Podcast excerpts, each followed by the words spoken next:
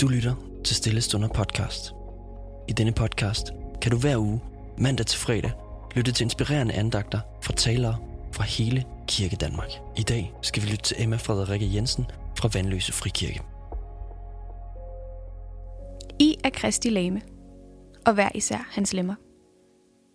Det siger Paulus i 1. Korintherbrev til menigheden i Korinth. Og det er det overordnede tema for denne uges podcasts. I går så vi på, hvordan vi alle sammen er vigtige. Vi er, nogle, vi er alle sammen dele af noget stort, nemlig Kristi krop. Og i dag er temaet, vi er Kristi kropsdele. Men hvad vil det egentlig sige? Jeg starter lige med at læse 1. Korintherbrev, kapitel 12, vers 12-13 og vers 27. For ligesom læmet er en enhed, selvom det har mange lemmer, og alle læmets lemmer, så mange som de er, dog danner et læme. Sådan er det også med Kristus. For vi er alle blevet døbt med én ånd til at være et leme. Hvad enten vi er jøder eller grækere, tralle eller frie, og vi har alle fået én ånd at drikke.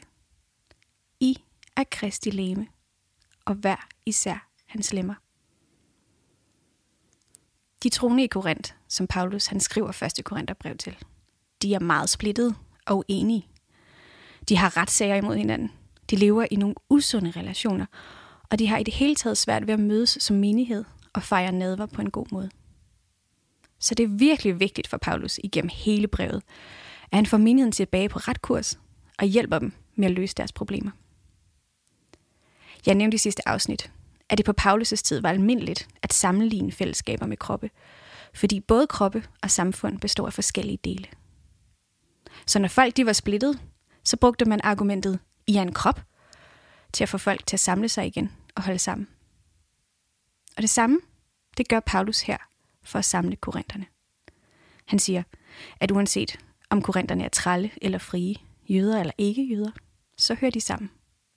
Og de skal lade være med at fokusere på deres forskelligheder, for det sammen er din krop. Og de er Kristi krop. Hvad gjorde Kristus egentlig, da han selv var en menneskekrop på jorden? Han lagde hånden på syge. Han krammede børn. Han hjalp fattige og svage. Han opmuntrede, underviste, og han blev vred, når han så retfærdighed. Og ikke mindst, så led han, døde og opstod i kærlighed til hver og en af os mennesker. Og det er det, som korinterne lader til at have glemt. De har glemt at leve som Kristus' krop, og leve med hans kærlighed som forbillede. I stedet har de fokuseret på status og magt, og de har skabt splittelse mellem hinanden.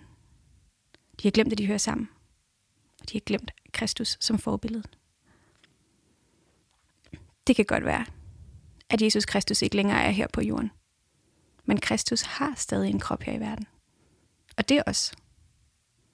Du og jeg er Kristus' fysiske kropsdele her i verden. Vi er Kristus' arme, ben, mund, øjne, ører osv. Kristus kan handle gennem dig. Han kan elske, omfavne, opmuntre, hjælpe, genoprette gennem dig. Gennem os alle så lader du egentlig Kristus handle igennem dig. Hvordan vil Jesus Kristus gøre, hvis det var ham, der levede dit liv? Lad os bede sammen. Kære Gud, tak, at du elsker hver og en af os, og ønsker at elske verden gennem os.